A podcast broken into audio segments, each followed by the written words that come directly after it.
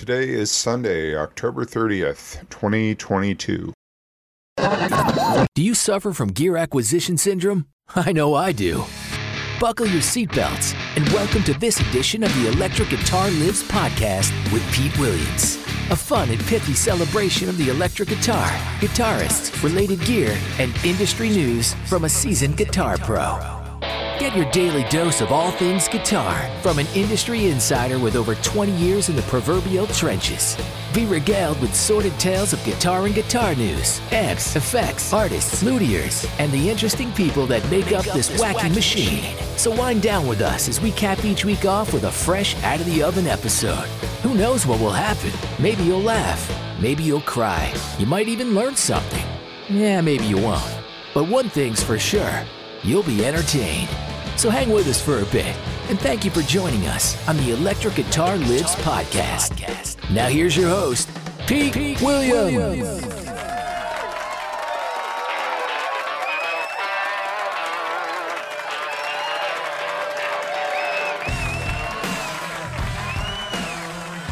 Hello, hello, hey folks, how we doing today? You having a good week or you having a good day? Uh, it's currently Sunday, October 30th. Uh, some of you out there might be uh, getting ready for some Halloween festivities if you have kids, or maybe you're going to a Halloween party. Uh, maybe you're not doing any of that and you're just playing the guitar and doing some practice. Hopefully, you've practiced this week. I know I have. There's always time for practice. You can spare 20 minutes out of your day. I'm your host, Pete Williams, uh, and you are listening to the Electric Guitar Lives podcast. In this week's episode, we talk about Uli Jon Roth, the Scorpions, TC Electronic, Mojo Mojo Overdrive pedal, or Moho Moho. The, uh, you know, melodic guitar and what that means the Sky guitar, as played by Uli Jon Roth, plus a whole lot more. I also continue the Dean Guitar saga circa 2002 and pick up with the return of Mr. Dean Zelinsky. We'll talk about what went on behind the scenes at Dean Guitars leading up to the return of Dimebag Darrell. Now, here's a message from our sponsor, Make'n Music. Hey folks, did you know that Make'n Music is the number one dealer for custom Fender guitars in the world? That's a big deal.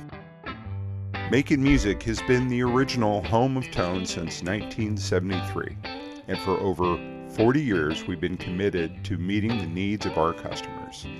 Actually, almost 50 years. Make'n Music offers a hand picked selection of premium boutique and custom gear our Northfield, Illinois showroom is open and comfortable with private, soundproof demonstration rooms for a pleasant shopping environment, while our website is regularly updated with an incredible array of custom electric guitars, tube amplifiers, and effects pedals.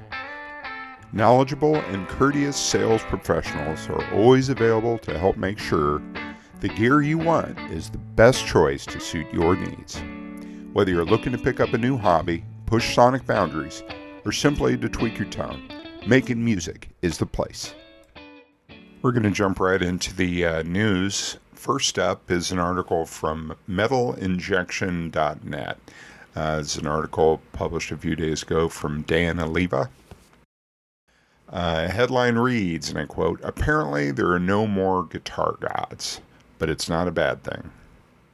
It's an old story that we've all heard before, but in case anyone needs reminding, rock and guitar centric music is not dead. But it has changed over the years, and one man who has seen this firsthand is Andy Moore, CEO of international guitar giant Fender Guitars. Moore, who was once decried, or excuse me, who once decried a Washington Post article proclaiming rock is dead as the original fake news, recently spoke with Fortune magazine and spoke about the instrument's endless evolutionary process.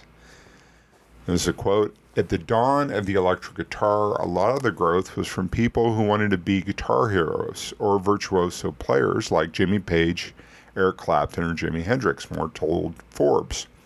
There are heaps of virtuoso players but there are fewer guitar gods now. More people use guitars on stage, in the studio, and in other genres as compositional, creating textures. Honestly, I think he's absolutely right, and this is the article going on. In the 60s and 70s, fans indulged musicians in the type of idolatry encircling any kind of narrative regarding Page, Clapton, Hendrix, and others. But today's listener isn't into that kind of thing, and as easy as that is to type, is as pure and easy as the answer itself. Starting in the 80s with punk rock, then the 90s with grunge, then throughout the 2000s during the new wave of American metal, the guitar was, by choice, by design, by inclination, whatever, decisively the anti hero. It's what is cool now, just as hero worship was the thing in the 60s and 70s. Don't get me wrong, Page is my favorite guitarist of all time, and Hendrix is a close second. But what draws me to the guitar today is what guitarists like Tom Morello and Mike Morton bring to the instrument. Not to mention guys like Tosin Abasi and Tim Henson, who are adding an entirely new dynamic to the instrument. Plenty of folks on YouTube are doing some truly mind blowing stuff these days. But regardless of all that, there's plenty of factual that's a good article. Yeah, uh, they were referencing in the article um, a while back, maybe two years ago or so. Um, somebody had put out an article that said the electric guitar is dead. Um, and then they had a rebuttal article that they did a little while ago, or prior to that. Um, that actually prompted me to want to uh, to create this podcast. The electric guitar is not dead. The electric guitar lives you know, what they're not really kind of coming out and saying is that, uh, you know, people really aren't making bands anymore. Um, yeah, sure, you got a lot of guys um, doing uh, acrobatics and high wire work. You know, I'm speaking metaphorically in the electric guitar world. Um, but really, are these guys saying anything? Are they making music? Are they selling their music? Are they going out there and performing live? or are they just uh, home studio guys? I mean, COVID certainly um, jerked everyone into that direction. And um, with the amount of gear that's out there, you know, you can really set up a fairly sophisticated home studio for very little money uh, and record, you know, all kinds of stuff. Um, it's amazing, really. But where's the next Jimi Hendrix? Where's the next Jimmy Page? Where's the next Eric Clapton? Where are these guys at? If you don't have bands making this music, and I mean true bands, then we're not going to get another Jimi Hendrix or a, a Jimmy Page or an Eric Clapton, you know, or Michael Schenker or a Uli Jon Roth or an Yngwie, Paul Gilbert. And I feel that kind of leads into, um, well, just a little side story I'll bring up. So I remember, you know, growing up in the, um, you know, late 70s, early 80s, um, during that period, listen, every neighborhood had a kid that could play the drums. Usually, every neighborhood had a kid that could play the drums really well.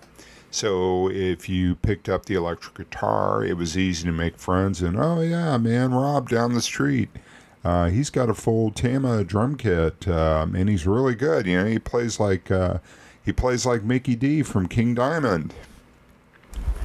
And if you didn't want to play with Rob, you could play with a different guy or make friends with other people and meet other drummers. But literally, every neighborhood had somebody uh, at that time that could play the drums, and usually most of them are really well uh, or play really well.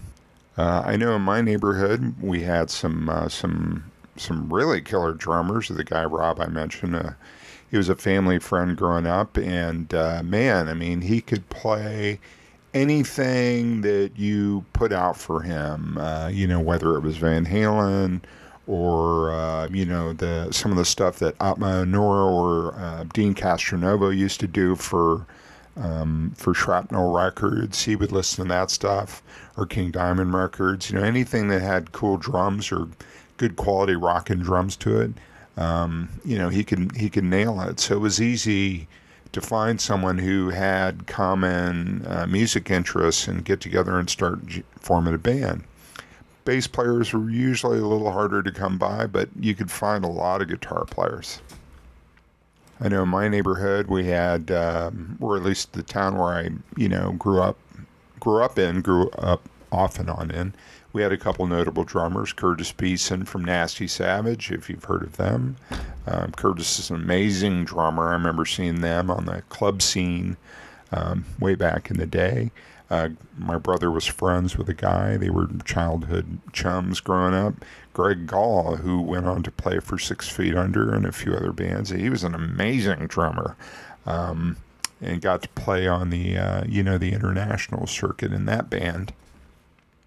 So my point being is that you know, growing up, there was always a ton of drummers, and I probably should mention too. I had a buddy of mine that was in this band called Animosity, and uh, uh, he he passed away, but uh, his name was John Dudenetz, and uh, John was my buddy, and we played, you know, together in a band with uh, uh, another friend of mine, a couple of other guys, and uh, that never materialized or went in anywhere, you know, outside of playing at the Brass Mug or playing at parties and this kind of thing. Uh, but it was fun. It was a good time, and you know, uh, I had hoped that we could have uh, gone on and um, done some stuff besides recording a basic demo.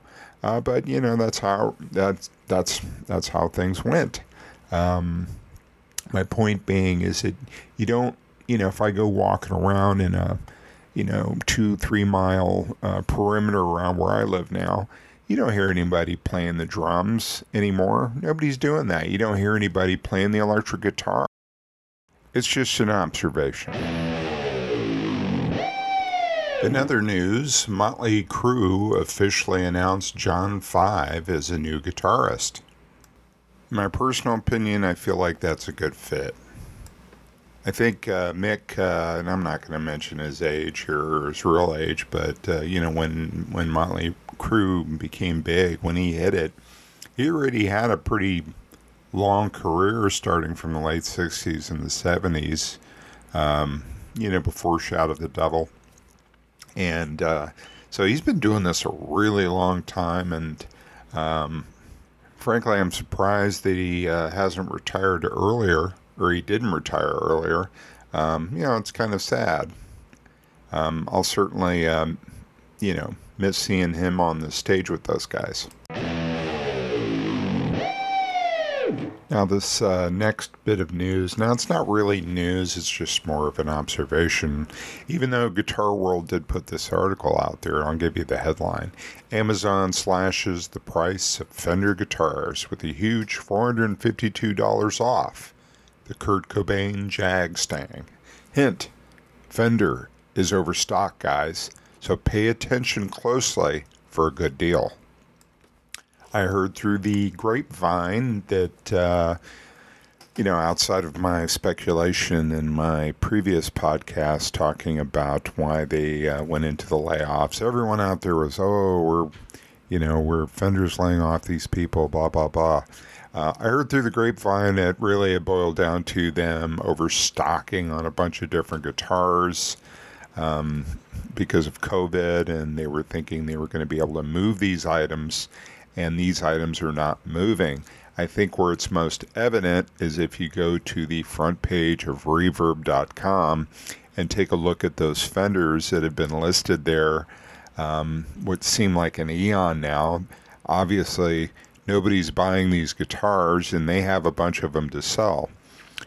So, my recommendation to you, the listener, if you're in the market for one of these guitars that they've got out there, um, pay close attention and see if you can uh, get yourself a deal on one. Um, you know, Fender isn't just limited to the Fender models, Fender owns a few other brands too. Pay close attention. You might be able to get a good deal. Watch Reverb, um, watch Amazon, watch eBay. Get a good deal. Get yourself a new guitar. Okay, in today's um, Gear Spotlight, we're going to be talking about the uh, TC Electronic Mojo Mojo Overdrive pedal. Uh, I'm going to quote the description off of Sweetwater as I feel they write the best copy. So, um, Um, let me give you a little descriptions from their product research team. Uh, looking for classic tube amp style drive? The TC Electronic Mojo Mojo Overdrive pedal is your ticket to dynamic tube style bliss. From bluesy breakup to screaming solos and chunky crunch, the Mojo Mojo covers the spectrum of overdrive boost.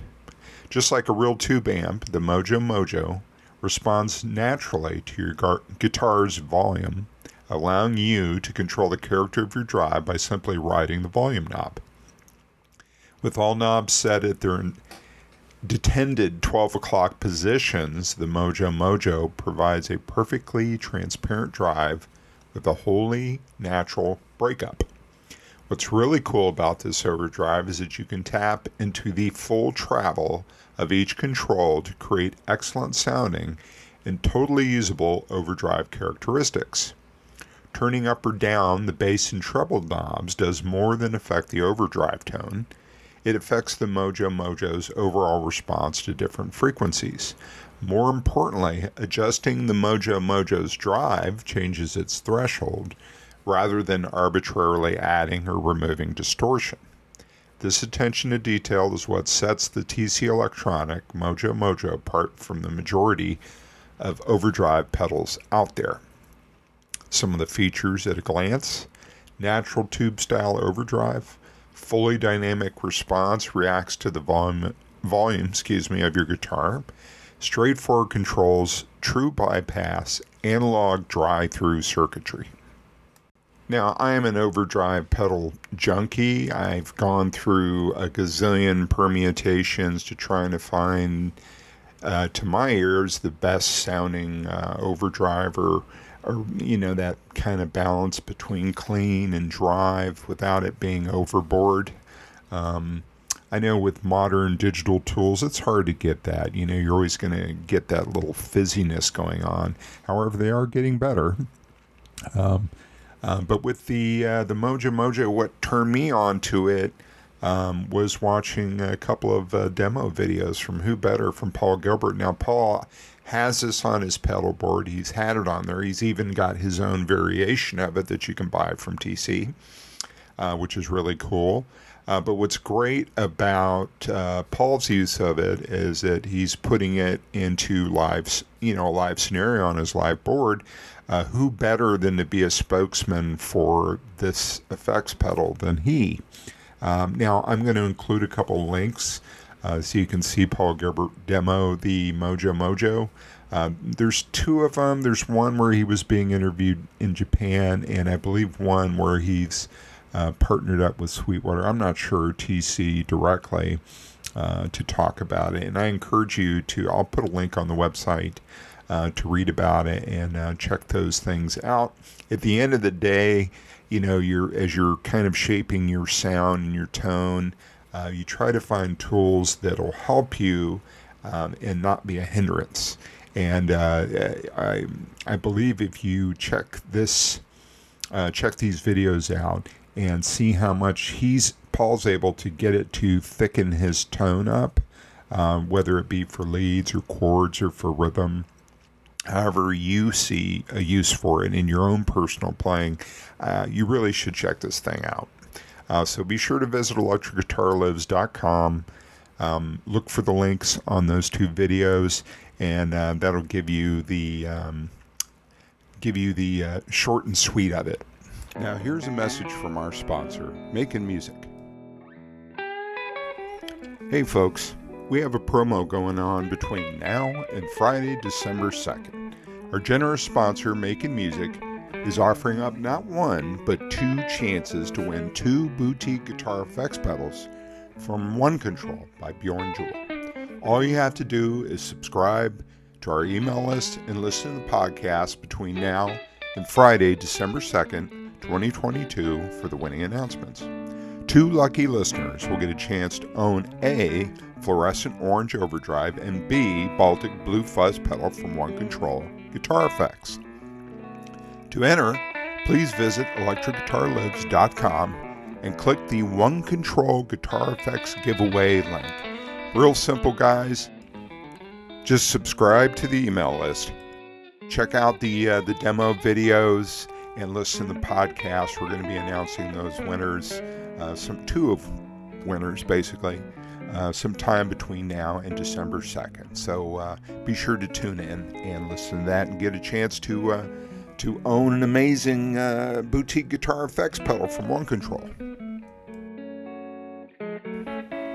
So, in this segment, I'm going to uh, continue the Dean Guitars saga.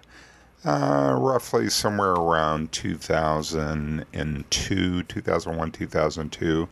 And uh, I'm going to pick up with the return of Dean Zelinsky, and we are going to talk about what went on behind the scenes leading up to the return of Dimebag Darrell. Now, in the previous episode, I talked about um, how I got my foot in the door in this industry uh, for Armadillo Enterprises. For those that don't know, that's Dean Guitars, Luna Guitars, and ddrum. Uh, at that time, it was a smaller group of folks, a completely different group of folks, uh, led by uh, the late Elliot Rubinson of Thoroughbred Music fame and Armadillo Dean Guitars fame. Um, so I talked about a tectonic shift happening with the company uh, when Dean Zelinsky came aboard. Behind the scenes, uh, most of the folks down at the company um, did not like Dean. For those of you who don't know who Dean Zelinsky is, um, he is the founder of Dean Guitars. It's his name that's on the headstock. Um, he started Dean Guitars up in 1976 as a young kid after uh, being inspired and visiting the, um, I believe it was the original uh, Gibson location in Kalamazoo, Michigan. As I mentioned before, uh, Dean Guitars at that time under Armadillo Enterprises, um, Elliot was kind of getting his, not kind of, he was getting his foothold more into the retail end of things. So as it, they were talking with dealers across the United States and around the world for that matter, um, he could provide more value. And external forces, meaning the Dean fans, uh, and there's a lot of them, um, were basically knocking on the door and saying, "Hey, what's going on? When are you going to bring Dean Zelinsky back? You know, is after all Dean Guitars." So as I'm plugging away on, you know, what would become this big marketing machine for Dean Guitars, um, I start getting phone calls from some of the folks down there who are not happy about working with him. Uh, as I said, it was very difficult for these folks um, to have external people, third parties, third parties being Dean Zelinsky or myself, uh, tell them that you know maybe the way they're going about things isn't the right way of doing it. So there was a lot of pushback, so much pushback. In fact, uh, there was a couple people that just called me and told me, "Don't work with this guy. If he calls you, do not pick up the phone." Now these folks weren't telling me this because. Um, you know, um, Dean had some kind of weird reputation or something. That was, you know, that wasn't it at all. Um, they were calling me and telling me not to work with them because they were most likely scared about their jobs because what they were doing um, wasn't on the level of what we'd eventually wind up doing when Dean came back on board. Me being in a, an external, uh, you know, employee for them, contractor, okay, but really employee for them at that time. Um, I didn't know what to think of this because I didn't really know these people, and I had been working with them now for a while, and uh, it was a strange atmosphere. Uh, Elliot called me and said, "Hey, look, I, you know, once you come down, I've got Dean visiting the Clearwater office. Once you meet him in person, I'd like for him to work with you." Um, about kind of repurposing some of the stuff that you've done uh, with this new website that's going to be going up. So I went down to uh, Dean headquarters in Clearwater and uh, met Dean, and you know, frankly, he was he was a really nice guy. He was very cool. As one would expect in this industry, you know, there's a lot of egos, um, but you have to put it in the context of, and I'm not saying here that Dean Zelinsky is an egomaniac or anything like that, but you have to look at it from the context or from the angle of look what this guy was able to do at a very young age and and um, you know shot heard around the world uh, back in the day with, with when he launched his brand and um, some of the you know clever advertising and marketing that he put into place in the guitar industry was fresh and it was different and unique for unique to Dean for sure. You know, I think back to that time and I think uh, the Legs video from ZZ Top. I mean, it doesn't get any more iconic than that. It doesn't get more rock and roll than that. So as I was saying, there there was a lot of pushback from some of the folks there, and um, um, so it was a little bumpy at first. Once Dean and I started uh, talking and communicating on, you know, kind of what his vision was for for the website and his kind of approach to marketing, um, things kind of came together. And I, I, I, would go as far as to say they came together quickly. Um, there were some personnel changes down in Armadillo shortly afterwards um, because things were coming together so quickly. So there was this convergence, okay? The convergence being uh, here's a, a gentleman, uh, Elliot, uh, with his retail background. You know, I told you about um, Thoroughbred Music and Sam Ash and all that stuff, okay? Um, and then you've got Dean, who's coming from the uh, the more of the USA guitar angle, um, and he's got you know he's bringing his experience there in marketing and his style. Now, neither of these guys would probably admit to it. I mean, Elliot Canny's passed away, but uh, you know, I always felt just from from an outside perspective that the two of them made a wonderful team. Uh, Elliot at that time was more of a background guy. Um, you know, you. Uh, he was a businessman, uh, always on the phone, willing and dealing, talking with people, whatever the case may be. Uh, you know, running a business. And uh, Dean was more of a face man. He's a great face man, uh, spokesman for the company. Obviously, again, his name's on the headstock, right? So after a few personnel changes, um, suddenly, you know, there was a real energy in the air.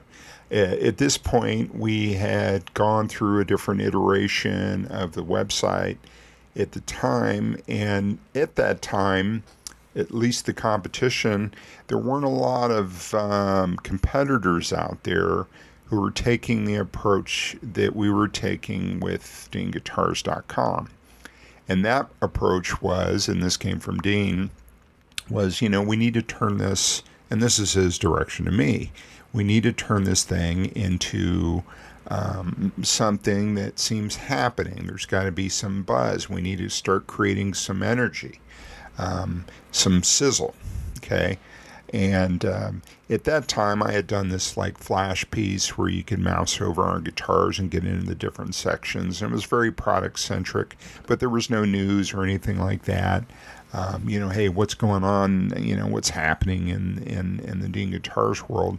So uh, Dean immediately zeroed in on that. And uh, so the homepage went from being product centric uh, with a few bells and whistles uh, to being more news focused um, so that something that was happening at the company was being put out there immediately.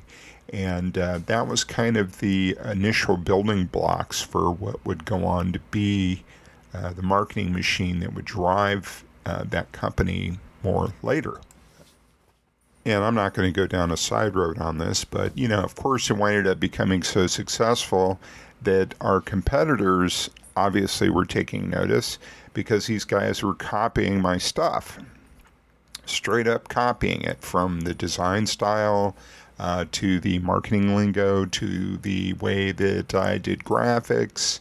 Um, even to the marketing approach that we were doing at the time that nobody else was really doing, uh, meaning it was kind of a full circle of, of of marketing, you know, um, across the board from the print advertising, which was effective at that time, um, to the website and all the whiz bang stuff that you could do with the web at that time.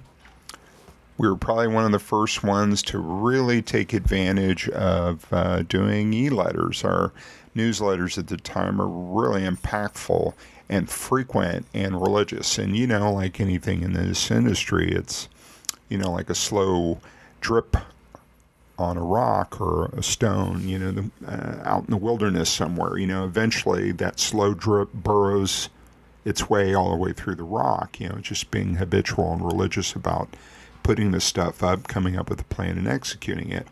Um, Dean and I just happened to uh, execute it extremely well. Now, Dean and I can't take credit for that solely. You know, Elliot put the whole thing together, but the thing that I do want to bring up was there was this incredible um, grassroots fan base that existed for Dean Guitars and for Dean Zelinsky. A group of guys out there would eventually become become known as the Dean Owners of America. Now, of course, uh, that that's a story for a different podcast for later. I just wanted to give you some of the touch points of you know what was happening at that time. So, as we were getting the marketing machine rolling, um, in the background there somewhere, um, under the hood, and I'm sure this came from Elliot and from some of the people that he was working with down at their location. Um, I'm sure there were talks to bring back Dimebag Darrell. Now, in retrospect, one could say that was the plan all along. These are just steps to get to that point to, you know, get this amazing artist um, back at Dean Guitars, uh, especially now under new leadership.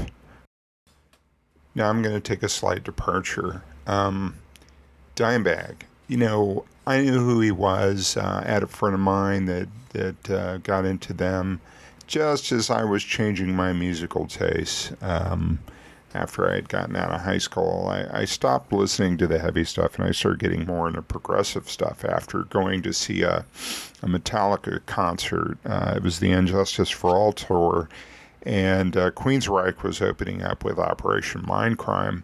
After I saw that, my eyes opened because I thought, oh, wow, you can do you know, more melodic things and have more progressive uh, sounds versus just your, you know, your Hunjin Braka kind of music out there. You know, your your djent, as the kids call it today. You know, there's more sophistication that you you can add to these songs and um, and a different kind of musicality.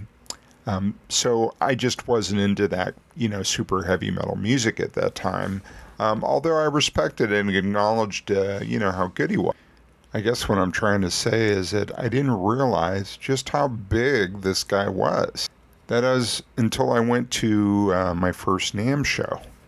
Um, while I was at that NAMM show, and that first one was really good, I was helping, I was doing support stuff for um, for Armadillo Enterprises. But really, why I was out there is I wanted to see what how you know what was going down. I was also trying to drum up other business in this industry outside of Armadillo. Um, there was a couple there was three key people that particular year i think uh, carlos santana prs was doing a thing with them and santana was there that was uh, that was cool eddie van halen happened to show up and he was doing his thing of course there was a mob there but hands down the biggest crowd there was there to see one guy and that was dimebag and he was there um, uh, signing autographs i forgot exactly who for at the time uh, and I believe that was his last NAMM show that he went to. Um, but I, I, did stop and take notes and go, man, who are these people in line to see? Because I was thinking, oh, I, I wonder if Eddie Van Halen's here. That that must be it. And it wasn't. It was to see Dime. Um, you know, there was uh, the line was wrapped around the, um, you know, that particular grid at the at the trade show, and you know, it just went on and on and on. I because I wanted to get in line. I thought, oh, okay, well, maybe I'll get an autograph. You know. Um, uh, at that point, I, I had to give this guy props and respect because I realized, like, oh, I see. So at the end of the 90s, when grunge came along and basically killed off hair metal and, and some of the other heavy metal stuff, um, despite you know that happening in the music scene in the 90s, uh, Pantera kept touring and kept doing their thing regardless of what was popular. And he was out there on a grassroots level building up this huge fan base. Um, this guy was huge in the guitar world. Didn't realize how huge he would be, and I didn't have the insight um, to think about what it was that Armadillo wanted to do um, with him. And that leads me to my next point in this story. So, you know, think about it this way there was, um, you know, we have Elliot, you know, the super businessman, you know, uh, Mr. Cool, doing handling all the behind the scenes stuff, uh, putting and orchestrating all the stuff, putting it back together. We get Dean Zelinsky back. We've got the the technology on the web end of things, and and um, some of the marketing that was done at that time that's commonplace now that a lot of people weren't doing then. All these things converged. A lot of buzz is being created I would even go as far as to say that uh, uh, Dean and I and Elliot single handedly put the spotlight back on heavy metal um, because that's where the emphasis was. Uh, you know, I was just using my background on like oh what I thought was cool growing up and the guys I listened to and um, you know Dean was using his style and his savvy he was you know like I said a very good marketer an excellent marketer. Um, and of course, you know, the retail background with Elliot, everything was hopping. We were really creating some buzz. There were artists galore jumping ship to come over to Armadillo Enterprises. Um, and then I remember getting the call that that uh, Dimebag was going to be coming back, and I thought, okay, cool. Now, again, with that story I told you before, you know, I didn't realize how big Dime was. I realized he had a fan base, and me with the horse blinders on at that time, I didn't, I didn't really think too much of it. I thought, okay, well, this will be cool, you know. I didn't realize how big this would actually be. Uh, so Dime, you know, he he comes back in the organization. We do a big launch for him. Um, I remember I had done this kind of flash video where it looked like a saw was cutting Dime out of uh, the background of the web page, and I had used some JavaScript um, to uh, make the browser bounce around on the screen and sync with the music. It was pretty cool. Um, we definitely got some traction on that and uh, created a lot of buzz and got people excited. It wasn't uh, shortly after that. Um, we're really getting a lot of people that were coming over. You know, next thing you know, we're getting this artist and that artist and um, a lot of guitar legends and um, and things were just hopping, hopping so much, in fact, that everyone was so busy uh, that things just rolled along at a nice steady clip. It was fantastic. Now, for Armadillo Enterprises, you know, the, the, the growth in that short amount of time was exponential. Uh, I told you before in the last podcast and in this one, um, you know, they started off in this kind of smallish little warehouse over by an airport in Clearwater. Uh, Elliot went ahead and purchased for, I believe it was six and a half million dollars, this giant warehouse that you could park like six airplanes in um, over in Tampa and so the company moved over there. All this stuff was kind of happening at the same time, this growth. It was an explosion. Um, you know, and uh, that explosion was, you know, the convergence of all of these different things happening at the exactly the same time. I should note that uh, during this explosion of growth, uh, that Elliot had the foresight to say, you know, he understands cycles, right? Because in any retail um, industry, regardless of um, you know whatever it is that you're selling, you know, things are cyclical. You know, they there's cycles. Uh, there's a time for extreme growth. Uh, there's a time when things are just kind of moving along. Uh, there's a time for loss. Okay. Um, at this time, it was extreme growth. So Elliot had the foresight to say, okay, um, I know some artistic types because, you know, people out there obviously noticed this growth and they wanted to be a part of it and come in and, you know, get a piece of the action, so to speak. Um, one of those was um, uh, uh, Yvonne from Luna Guitars, and she was uh, an artist. And um, her and Elliot had talked And, um, you know, he calls me out of the blue and says, Hey, I know this gal, and she's kind of this hippie chick. I want you to meet with her and work with her closely to help build this new brand called Luna Guitars. And um, so we did. And at the same time that that was happening, he wanted to get a drum thing going too. Um, at that time, I believe Armadillo had the distribution rights for Nord synthesizers. Uh, so we were the Nord USA division, and so we created this whole uh, presence for that as well, um, along with ddrum. Now, for those of you don't know, um, you know, ddrum um, was a division, I believe, of Clavia at one time, and originally started off as electronics brand, uh, drum triggers and things of that nature. Um, I believe Elliot wanted to piggyback off the success of Dean Guitars um, by creating this more, you know, kind of female centric brand um, with Luna and create more of a rock and roll brand with ddrum uh, by introducing acoustic guitars and things of that nature. So he started getting all these people into place uh, to put that stuff together. So when I mean by convergence, you know, there was a lot of different forces and a lot of different people, um, and all coming together um, that gave Armadillo that that huge growth at the time. I was lucky enough to be a part of it. Um, and this leads me into the uh, the next portion of this segment where you know, I'll, I'll stop talking about till next episode. And uh, this is me getting a phone call from Dean Zelinsky after things were rolling along um, that somebody had um, had shot Dimebag Darrell. Um, you know, obviously, very tragic thing to happen.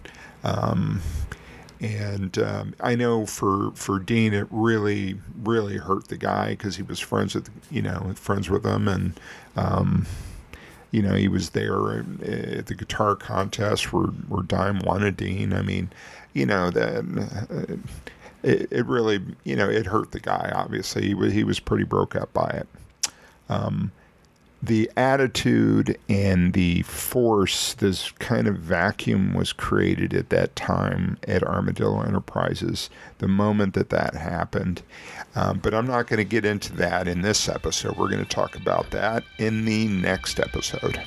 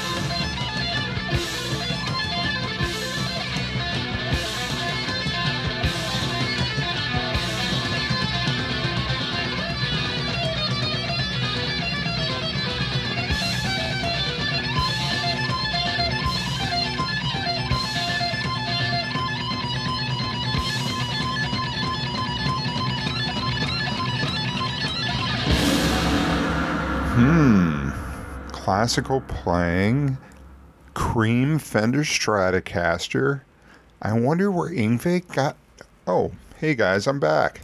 That incredible live playing uh, was from, uh, I believe it's from the song Earthquake um, off the Electric Sun album. This is from uh, Uli Roth, Yuli Jon Roth, who is our spotlight artist today. The article that I'm quoting is from ulijonroth.com, which I encourage you to check out. I've been a big Uli fan. There was a uh, buddy of my brother's a long time ago uh, by the name of Dave Austin. Some of you may know him as being one of the cornerstone guitarists for the heavy metal band Nasty Savage. One of Dave's favorite guitar players was Yuli Roth, and he turned that on to my brother, who in turn turned Uli onto me. Um, and I think the thing when I listened to him the first time, you know, or he's got some, uh, he's got very unique vocals. But if you uh, put that uh, aside and look at the stuff that he was doing compositionally, and also his incredible playing and the emotion and his vibrato and note choices. Um, just an amazing guitar player, and I don't think there's a lot of people out there that give him as much credit as he deserves. Uh, there are a few cats out there who um, who um, who definitely appreciated him, uh, you know, at that time because he was being talked about. Uh, this article is from ulijonroth.com, um, and uh, I'm quoting um, his bio off his website here. You can go on to read that yourself if you like, but I thought I'd read some of it. The musical career of Yuli spans an amazing five decades. As an artist, Yuli is a multifaceted phenomenon whose unique set of artistic talents has gained him an international reputation as a musical visionary and innovator. Uli Jon Roth was born in Dusseldorf, Germany on December 18, 1954. He often cites his father, Karl Joseph Roth, as a role model, an all around artist who made his living as a well respected journalist. Early on, his father instilled in him a love and knowledge of the visual arts, including painting and photography, as well as writing poetry, storytelling, and novels. Uli discovered his love for the electric guitar in 1968 and played his first concert later that same year at the age of 13 as a lead guitarist for the band Blue Infinity. His early influences were the Beatles, Cream with Eric Clapton and Jimi Hendrix. In the following years, while still in high school, Uli played in a number of bands in Hanover, including Dawn Road, while also studying classical guitar as well as the piano. His influences at the time were Andres Segovia and Julian Bream, but also flamenco guitarists like Manitas de Plata and the great violinist Yehudi Menuhin. In the year 1973, Uli's friend, Michael Schenker, who some of you may know, quit the already established band Scorpions to join UFO in England. This led to the breakup of the Scorpions, which his brother Rudolf Schenker had formed in the 60s. But before leaving the band, Michael asked Uli to take his place instead. Later that year, the two remaining members of Scorpions, Rudolf Schenker and Klaus Meine, joined forces with the four members of Dawn Road in the summer of 1973. Soon afterwards, the new Scorpions played their first gig, which happened to be a two song live appearance on one of the two main German television channels. This led to a five year record contract with one of the major international record companies at the time, RCA. During his five year tenure as a member of Journey's Journey, Freudian slip there, is a member of Germany's number one rock band, Uli built the foundation for his status of guitar legend. He quickly established, established himself as one of the main songwriters in the band and soon gained an international reputation as one of the most important innovators of the electric guitar. The Scorpions were playing a lot of live shows each year, beginning first in Germany, but from 1975 onwards, also increasingly abroad. The experience of constantly playing live and touring was to prove invaluable in order to develop their style and sound and to own their live skills as a performing band, as well as being able to learn how to interact with various audiences abroad. The success of the band grew exponentially with each year, and the band developed a strong following, particularly in countries like Belgium, France, and England, but also, especially in Japan, where they also achieved their first ever gold album, Virgin Killer, in 1976.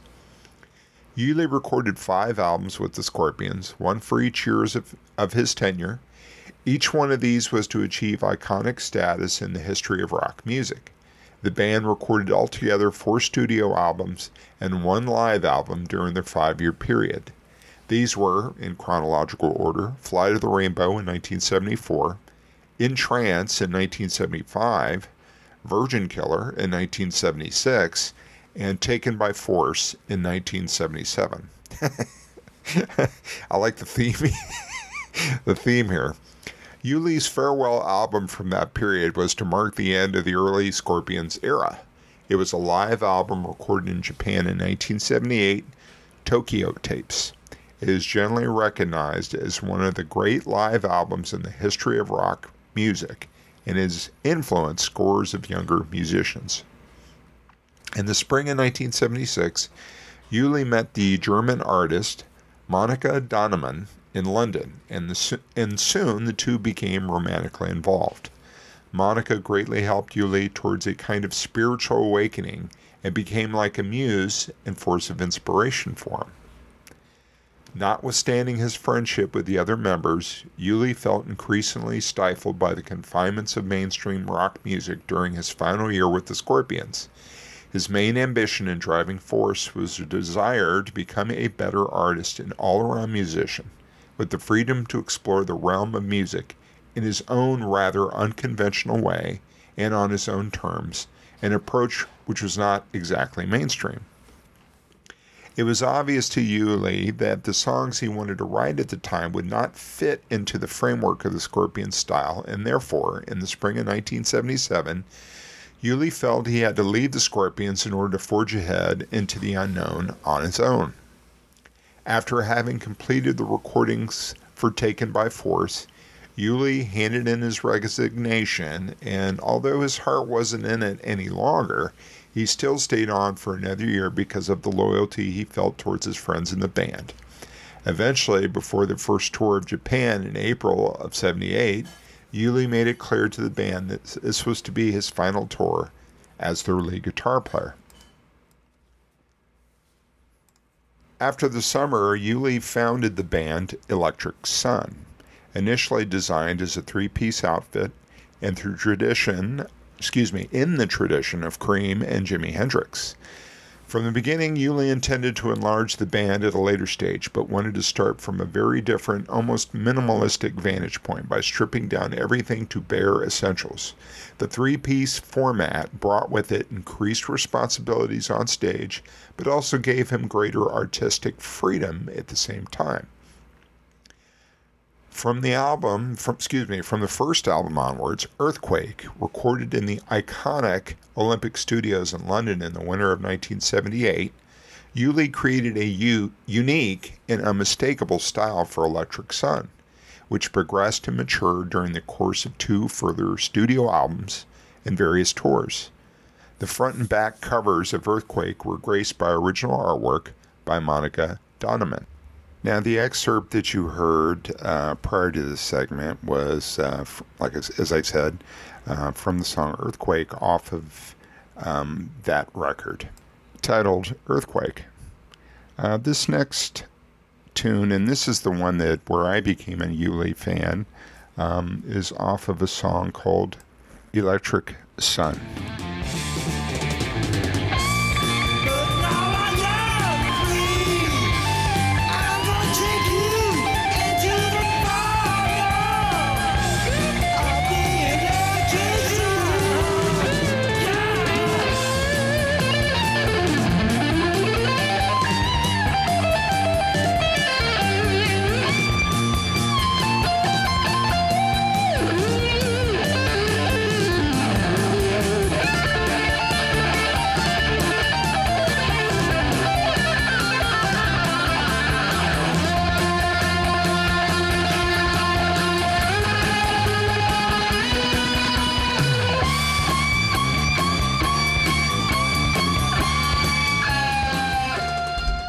That's a, a great solo over a great song.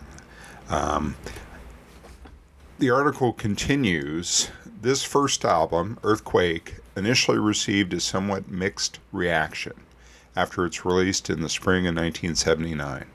Many people had expected Uli going solo would result in an album along the lines of Virgin Killer times 10. This was far from Uli's intentions, however, and some hard rock fans were disappointed to hear an album which was anything but Virgin Killer. On the contrary, Earthquake was unlike any other album on the market, although there was unmistakable Hendrix, even Dylan esque influences in many of the songs. There were also distinctly classical leanings. This was particularly apparent in the title track, Earthquake, a 10 minute instrumental epic which presented a totally novel approach to guitar playing. After the initial somewhat muted reception, however, Earthquake came eventually to be regarded by many as an influential masterpiece, and the new guitar techniques introduced on the album on songs like Still So Many Lives Away, Burning Wheels Turning, and Earthquake itself were widely copied by younger guitarists and served as a blueprint for a novel neoclassical guitar technique.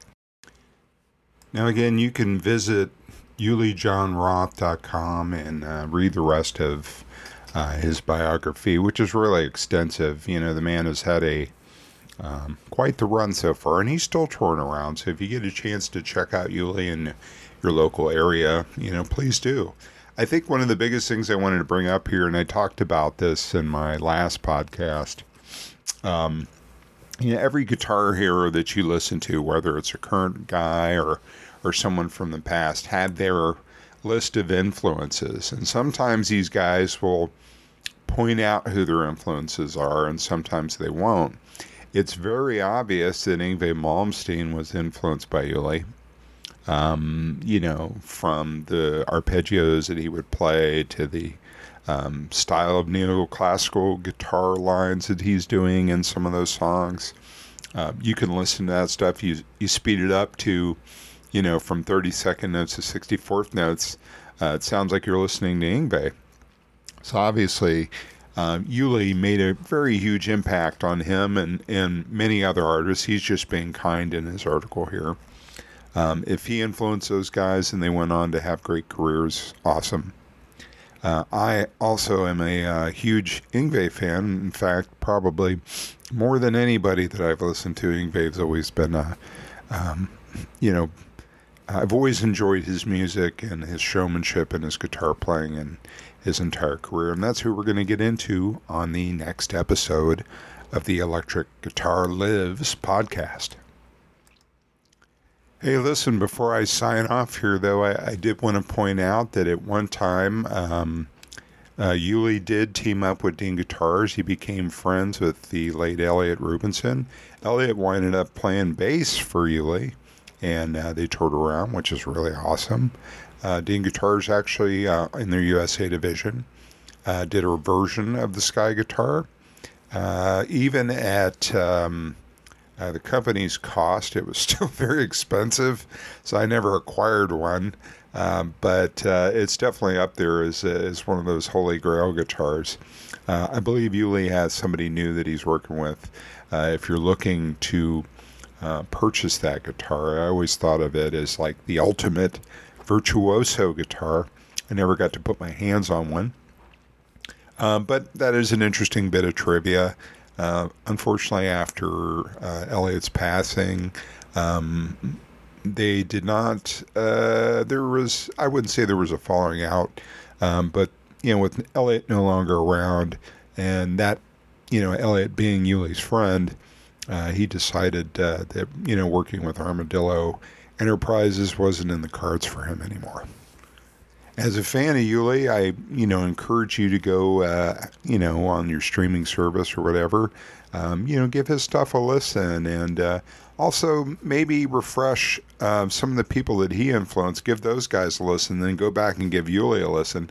Obviously, Uli will tell you straight up who he was influenced by, uh, but he certainly carved out his own sound uh, with his influences. You know, like he took from Hendrix and said, "Oh, well, what if we, you know, did something more along the classical tip, but uh, maybe try to use some of that more fluid phrasing that Hendrix did, uh, but in a neoclassical format, stuff like that, you know." Um, but one thing for sure, man, he, he can really strangle the notes. You know, his vibrato is just beautiful. And uh, it's a real joy to listen to him and his music. And so if you've got some time, if you're a headphones jockey like I am, you know, pop in one of his tracks, pop in that Earthquake album, give it a full listen, man. You might you might dig it. I do. So hey, that's it for today, folks. Um, I hope you have a uh, great week. I appreciate you so much for tuning in. I know a lot of you um, are starting to uh, sign up for the uh, the pedal giveaway. If you haven't, be sure to do that.